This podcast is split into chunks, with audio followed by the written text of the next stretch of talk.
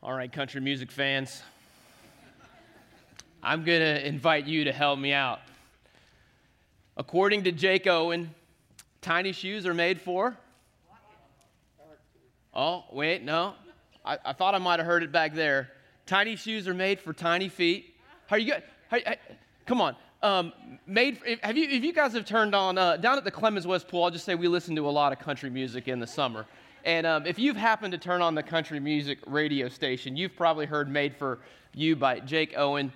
So uh, let, us just see um, if we can get the first verse, all right? So it, he, he starts off with um, Water towers are made for hearts and.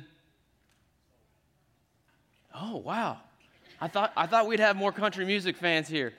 So, so water towers are made for hearts and names. I'll, I'll help us out here. Friday nights are made for, you got this one, football games. There we go. All right. Fallen leaves are made for fallen in. Oh yeah. All right. We've got we've got a, a fan somewhere over here. And then front porch steps are made for. Yeah. Good night kissing. There we go. All right. Not bad. We were like you know three out of four there. And um, and I'm not really even sure how much of that is true. I, I, I suspect that the uh, Forsyth County Sheriff's Office might take exception to water towers being named, made for hearts and names. Uh, but, but I think Jake Owen has a point here that everything is made for a purpose, right?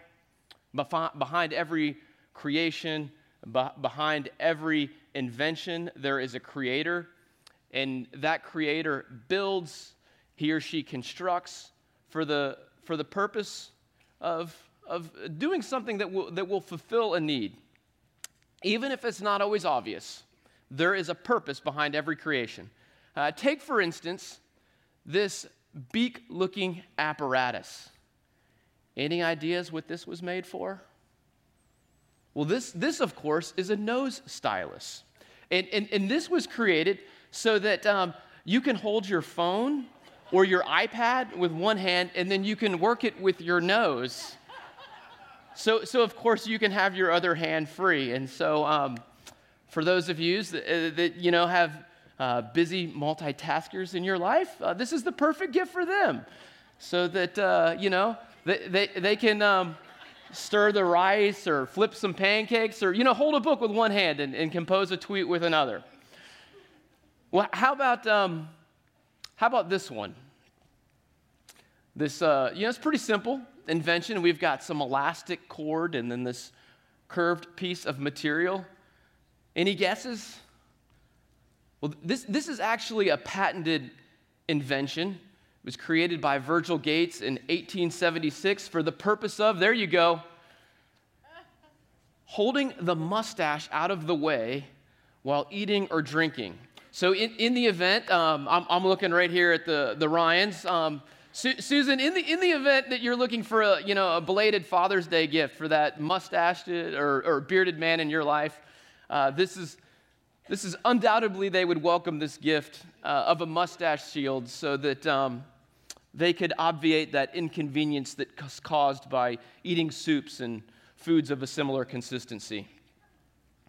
Well, I, have got one more for you. How about, um, how about this creation? Any, any ideas? What this was made for? What was the church created for? Yeah. Well, let me, let, me, let me just ask this Was it made so that um, we could have something to do on Sunday mornings before we go out for brunch or before we watch a football game or a NASCAR race? Right, which way? Are we, shaking our heads east west or north south? Ho- hopefully, some east west here, right?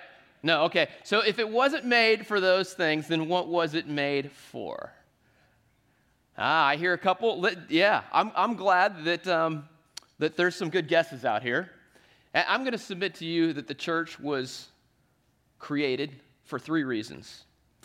Uh, but before we get there, I just I think it might be helpful if we answer uh, a few other questions. And I just want to start by defining what I mean when I use the word church, because the word church can take on two different connotations depending on the context. There's ultimately only one church which consists of the global community of believers on earth, plus those already in glory. However, this one church takes the form of countless local churches, each of which can be viewed as a microcosm of the larger whole. So, for example, when the apostle Paul is writing to the church in Ephesus, and in Ephesians 3:21 he says this, he says to him be the glory in the church and in Christ Jesus throughout all generations. He is referring to the one and only universal church.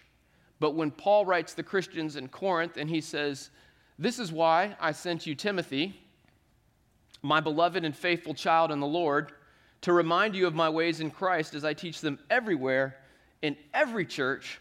Well, in this context, he is referring to the countless local churches where he has ministered, like the church in Philippi, or the church in Antioch, or the church in Galatia. And the way that you know that your church, your local church, is indeed an outcropping of the larger universal church is through a local church's commitment to orthodoxy. That is the, the, the foundational uh, truths of the Christian faith that, as Jude says, were once for all entrusted to the saints. And I think it might be also helpful if we reminded ourselves the, the origin of the church. Who, who created the church? Is this, is this the brainchild of the first disciples? Did the, did the disciples get together in the upper room after Jesus ascended into heaven and Peter stood up and said, All right, let's brainstorm this. What's next? We, we just got to blue sky this. Who's got an idea? No idea is a bad idea. Just throw it out there. And you know, here, here's John slips up his hand in the corner and says, I don't know, you know, me and James have been kicking around this idea, and we, we were thinking that maybe we could start this thing that would be like a, a religious club. And I don't know, we were thinking we could call it the church. Is, is, the, is the church a man made idea? No. The first time we see the word church in the New Testament, it's from the lips of Jesus. Jesus asked the disciples, He said, Who do you say that I am? Maybe some of you remember this passage. And Peter says, Well, you're the Christ, you're the Son of the living God. And Jesus responds, Blessed are you, Simon Bar Jonah, which is just to say, Simon, son of Jonah. And I tell you that you're Peter, and on this rock I will build my what? You remember? Church. So Jesus creates the church, it's established by him and he's the head of it. And on the eve of his crucifixion, Jesus prays for the unity of his church. He, he intends for his church to be this very close knit community. Pastor Brian highlighted this last week. Jesus knows all that he's about to endure, and he, he knows what's ahead of him. And you know what's on his mind? His church. And he prays this in John 17. He says, Holy Father, keep them in your name, which you have given me, that they may be one, even as we are one. I do not ask for these only, but also for those who will believe in me through their word, that they may all be one, just as you, Father, are in me and I in you, that they may be in us. There's a repeated word in that passage, isn't there? It's the word one. Jesus wants oneness for his followers. In fact, Jesus intended that the relational connection would be so strong among his followers that he went even so far as to refer to his disciples as brothers. This is probably the one and only time it would be appropriate to use Derek Zoolander in a sermon reference. but I'm going to go there. Uh, if you recall what happened after um, Zoolander's good friends Brint, Meekus, and Rufus died in that freak gasoline fight accident. You, you know that Zoolander is chosen to give the eulogy, or as he calls it, the eugoogly. And um, he says, he says, Brint, Meekus, and Rufus were like brothers to me. Uh, what does he mean by that? That they, that they shared a common parent? No, because Zoolander goes on to say that when you refer to someone who isn't part of your family as a brother, what you're doing is you're stressing the closeness of that relationship. And in the early church, guess how the Christians referred to one another? As brothers and sisters. Just in the book of Acts alone, 11 times we see something like this. We, we see a passage that would begin with the disciples, each one who was he was able, decided to provide help for the brothers and sisters living in Judea. Or after Paul and Silas came out of the prison, they went to Lydia's house where they met with the brothers and sisters and encouraged them. Jesus intends for his church to be so united that if there are differences in ethnicity or nationality and socioeconomic status, that all these things would pale in comparison to their unity in Jesus. Jesus intends for, for our common identity as members of his family to be so strong that it, just it trumps every other distinction. That the bond is so close among his followers that, that followers of Jesus would feel comfortable referring to one another as brothers and sisters. And this really is, is, is staggering to consider when you think about all of the differences that existed in the early church. When Jesus picked his 12 disciples, you recall that he picked Matthew, the tax collector, and Simon the zealot. I mean, is he trying to start a reality TV show here? I mean, th- th- this, is, this is the guy that's like really cozy with the Romans, with the guy that wants to take up arms against the, Ro- the Romans. In modern times, this would be like putting Senator Ted Cruz and Congresswoman Ocasio Cortez in the same small group. I, I, I think it was that kind of potential volatility there. And, um, and, and, Jesus continues to push. On, on the day of Pentecost, when Jesus sent his spirit, uh, the distinction between members of his family became even more pronounced because what we're told is that in Jerusalem, at the time of Pentecost, that there were uh, devout Jews that, that were there for the celebration from every nation under heaven. And the gift of tongues was given so that everyone present could hear the gospel, the good news uh, that, that Jesus died for the forgiveness of sins. The gift of tongues was given so that everyone could hear this in their native language. In the church, which was previously comprised of Jews who had grown up attending Hebrew speaking synagogues, was now blended with these Hellenist Jews from the diaspora. And this growth uh, created a little tension. We read about that in Acts 6, but the church worked through it and maintained its unity. And then, if that wasn't challenging enough, we see the Holy Spirit does a work in Samaria. If you guys remember, uh, the, the Jews and, and, and the uh, they weren't exactly uh, close with one another. In fact, um, if you were uh, Jewish and you lived up by the Sea of Galilee, which was up north, and you wanted to go down to Jerusalem for the festival, uh, they, they would add an extra day to their journey rather than even pass through Samaria to set foot in that. But if you recall, uh, Jesus decides to break with social norms and he passes through Samaria. And he has a conversation there with a, with a woman at the well.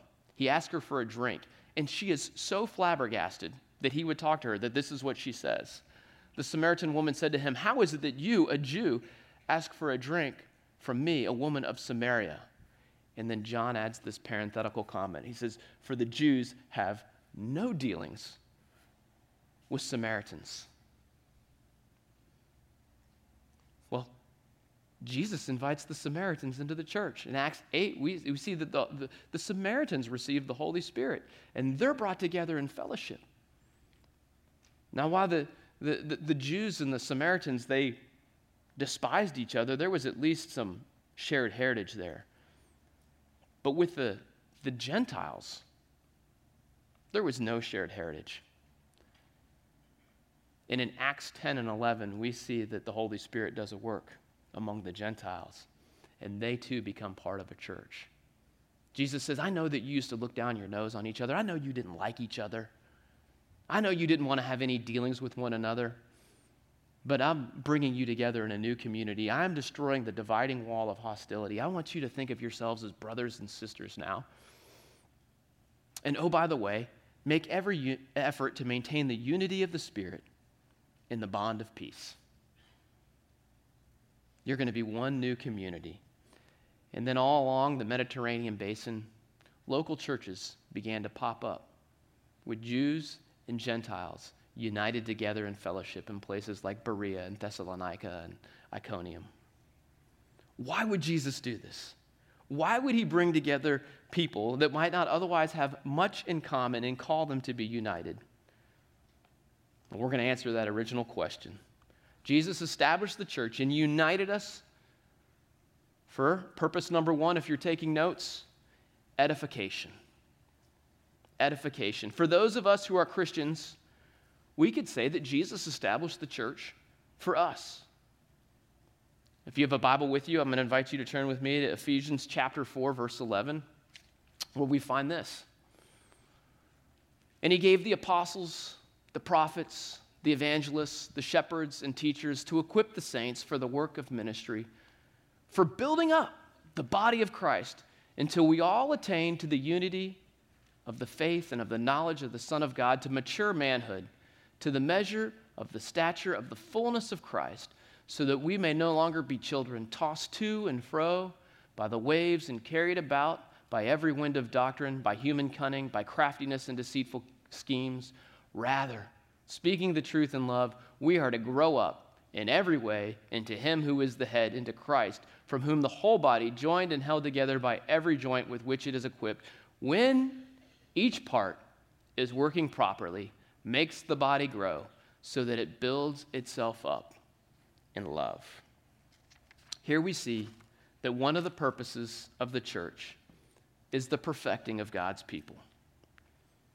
In, in some ways, we can think of the Christian life as a reclamation effort. We all have a sin nature inside of us, it's one that we're born with. And the way that we're restored is for the image of Christ to be formed in us. God loves us just the way we are, but He doesn't want to leave us just the way that we are. A passage tells us that we're to grow up in every way into Christ, who is the head. And in God's design, the way that this growth happens is through the church. There are diversity of spiritual gifts given to believers, given, given to Christians in Christ's body for the building up of that body. And every believer is, is viewed as a, as, a, as a limb in Christ's body. And every believer has a crucial role to play in this growth. And so, for those of us who are Christians, when we choose to, to live out our faith together, when we covenant together in community, and each part is working properly, it says that we cause each other to grow. We build ourselves up in love. That's the first purpose. The second purpose for which Jesus established the church and united us is evangelism. If edification, we say, is, is, is for us, it's for you and me, evangelism is for the world. The Greek word euangelizo, from which we get our word evangelize, simply means to proclaim a good message. And the good message the church has to share is that Jesus died for sins. He died in our place to forgive us our sins, to restore us to God, and to grant everlasting life. It's pretty incredible news. And as Brian reminded us last week, it's news we don't want to ever get old. And, the church exists to share this message with those who haven't heard it. If you still have your Bible open, you can turn with me to John 20, verse 19. After Jesus rose from the dead, he appears first to Mary Magdalene, and then he appears to his disciples. And we're told on the evening of that day, the first day of the week, the doors being locked where the disciples were for fear of the Jews, Jesus came and stood among them and said to them, Peace be with you. When he had said this, he showed them his hands and his side. Then the disciples were glad when they saw the Lord. Jesus said to them again, Peace be with you. As the Father has sent me, even so I am sending you. And when he had said this, he breathed on them and said to them, Receive the Holy Spirit. So we could, we could say that the church is made up of people who have been called out of darkness into light. And while being people who are called out, at the same time, Scripture makes clear that we are people who are sent out. So in this passage, we see that Jesus first identifies himself as the sent one. He says, As the Father has sent me. But then Jesus changes roles and he becomes the sender. He says, Even so now, I'm sending you. Scripture reveals that God's heart is to go into the world. And when we read the Bible, what we see is we see a triune God going into our world on mission. So the Father sends the Son, and then the Son sends the Spirit. And it's not so much that, that we as a church, we have a mission, so much I think is that, that, that God's mission has a church. And that's why in our Vision 2025, we said that we as a church, we want to be increasingly known by our concern for the spiritual well being of others. The church's purpose is to continue this mission that God began of seeking and saving the lost. When we get together, it should energize us and equip us to go and to leave here and to be missionaries in our, our neighborhoods and in our offices and in our schools. It also means that we have a special concern for those areas of the world where there aren't as many churches and there are fewer options for people to hear the good news.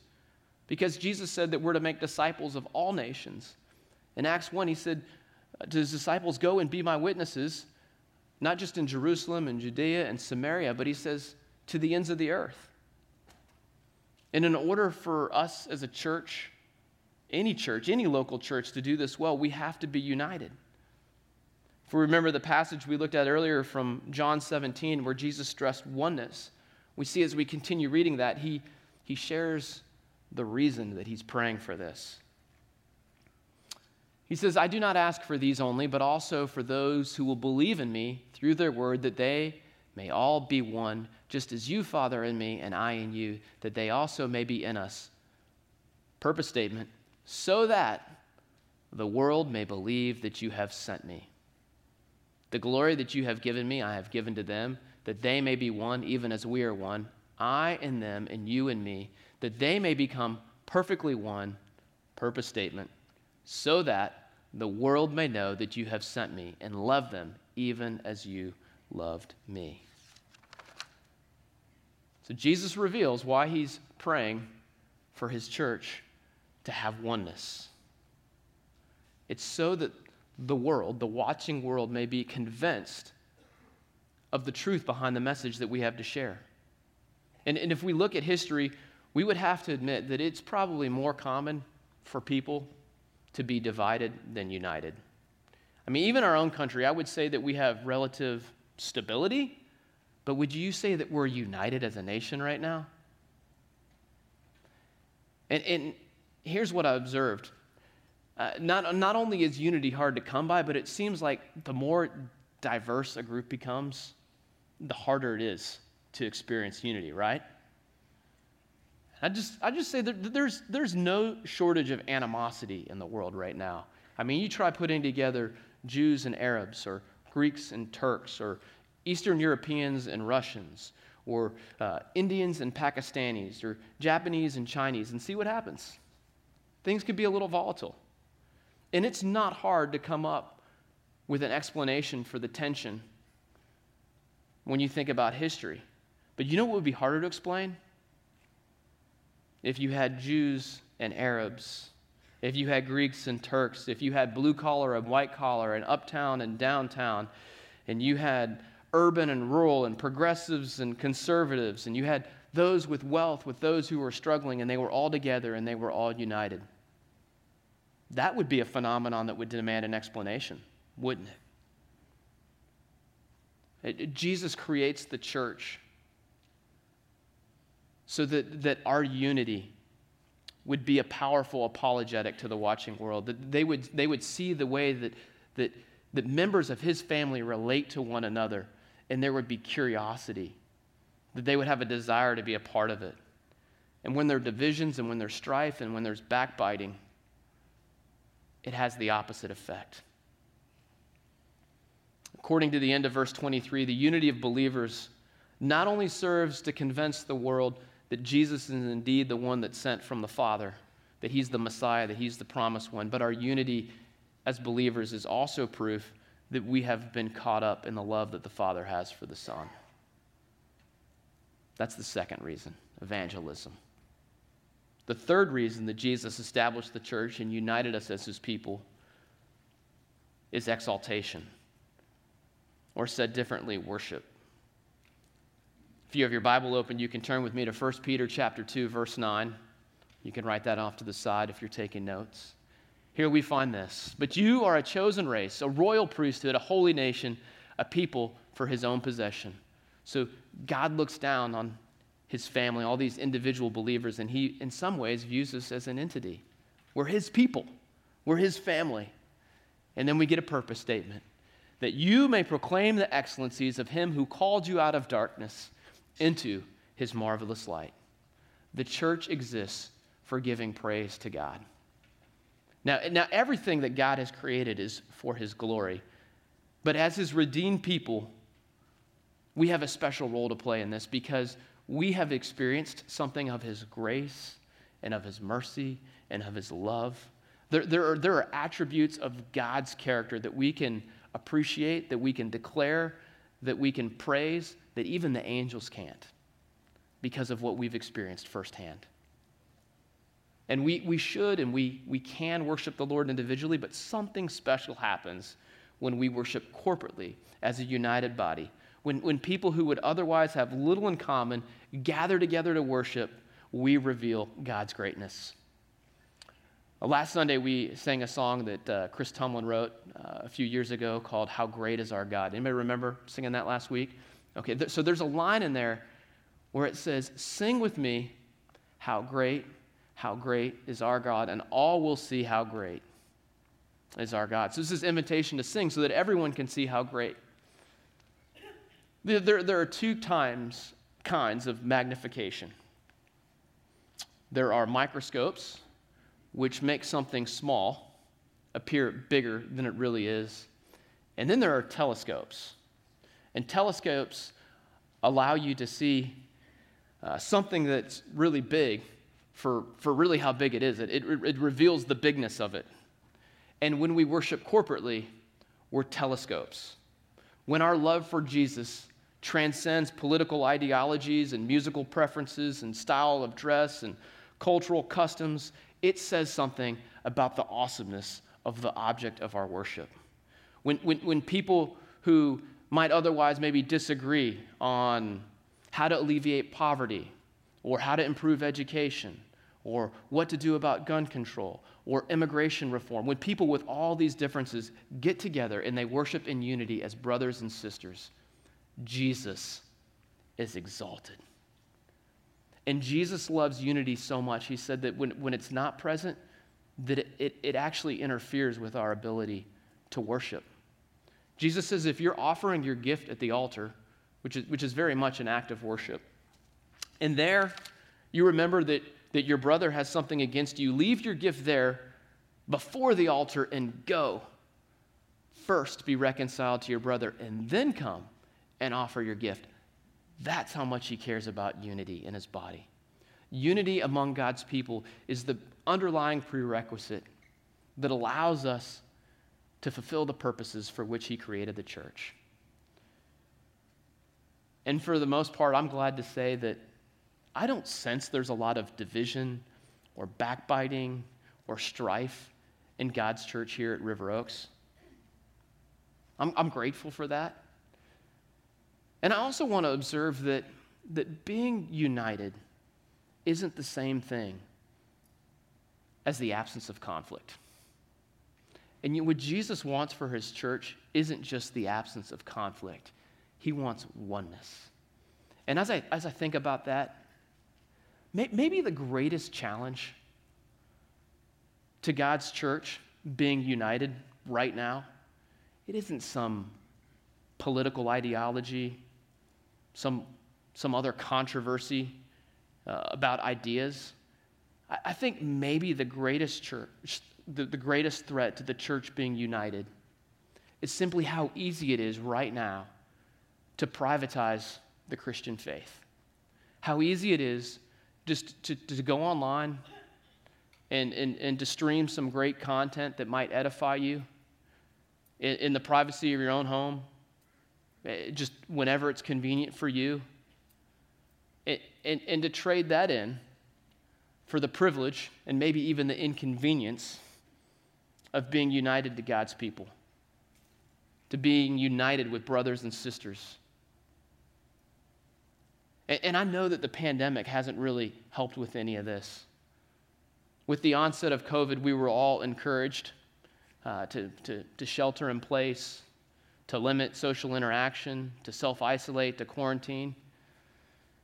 And it kind of felt like, you know, if we, if we were all just as a family, you know, sailing together on one ship towards a common destination, what happened was we were pretty much encouraged to, to hype into our individual life rafts.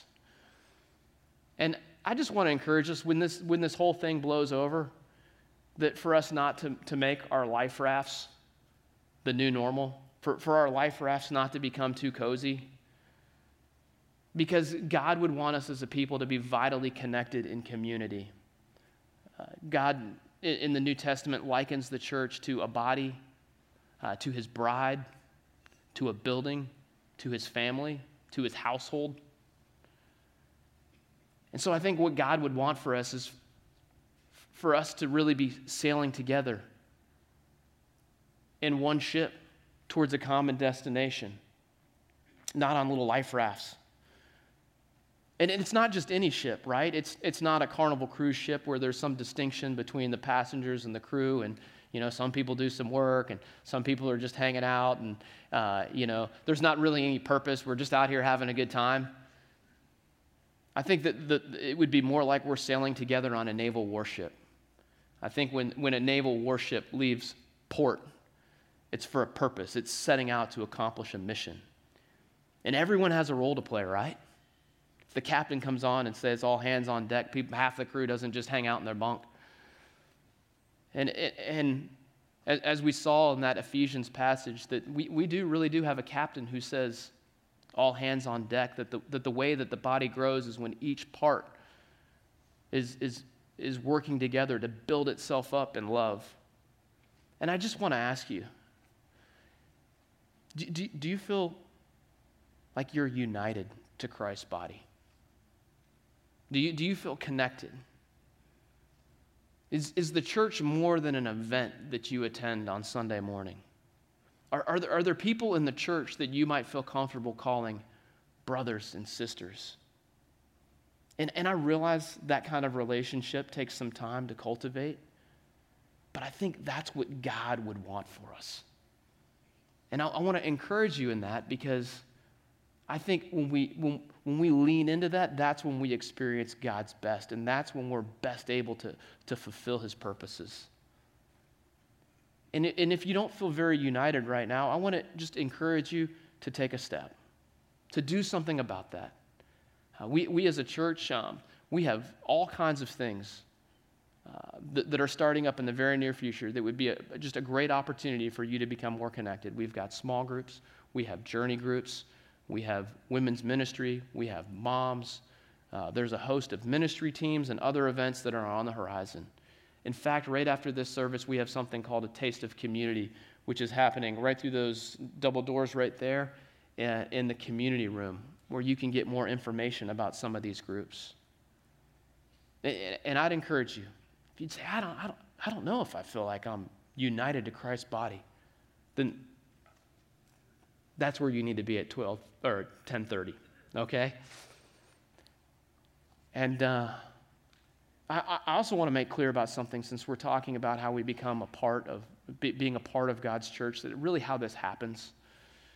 It, it's not enough to walk into a building that has a cross on it on Sunday morning. That, that's not really what makes us part of God's family. It's not even joining a small group, it's not even giving to a church. That's not what makes us part of his household.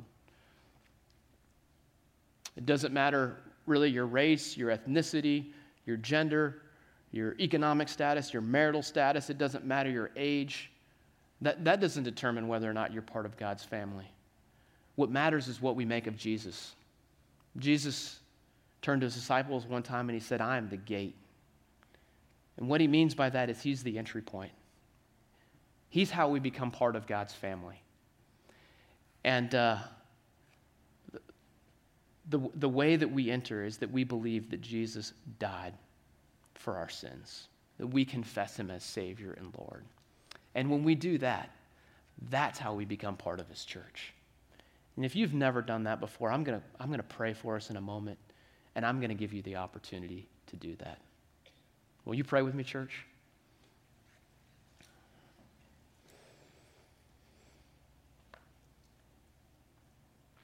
Jesus, we want to join our hearts together now and we want to pray in the same way that you prayed.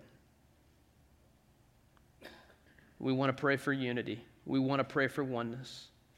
We would ask that we would be one as you and the Father are one. Would we experience the same love for each other that the Father has for the Son?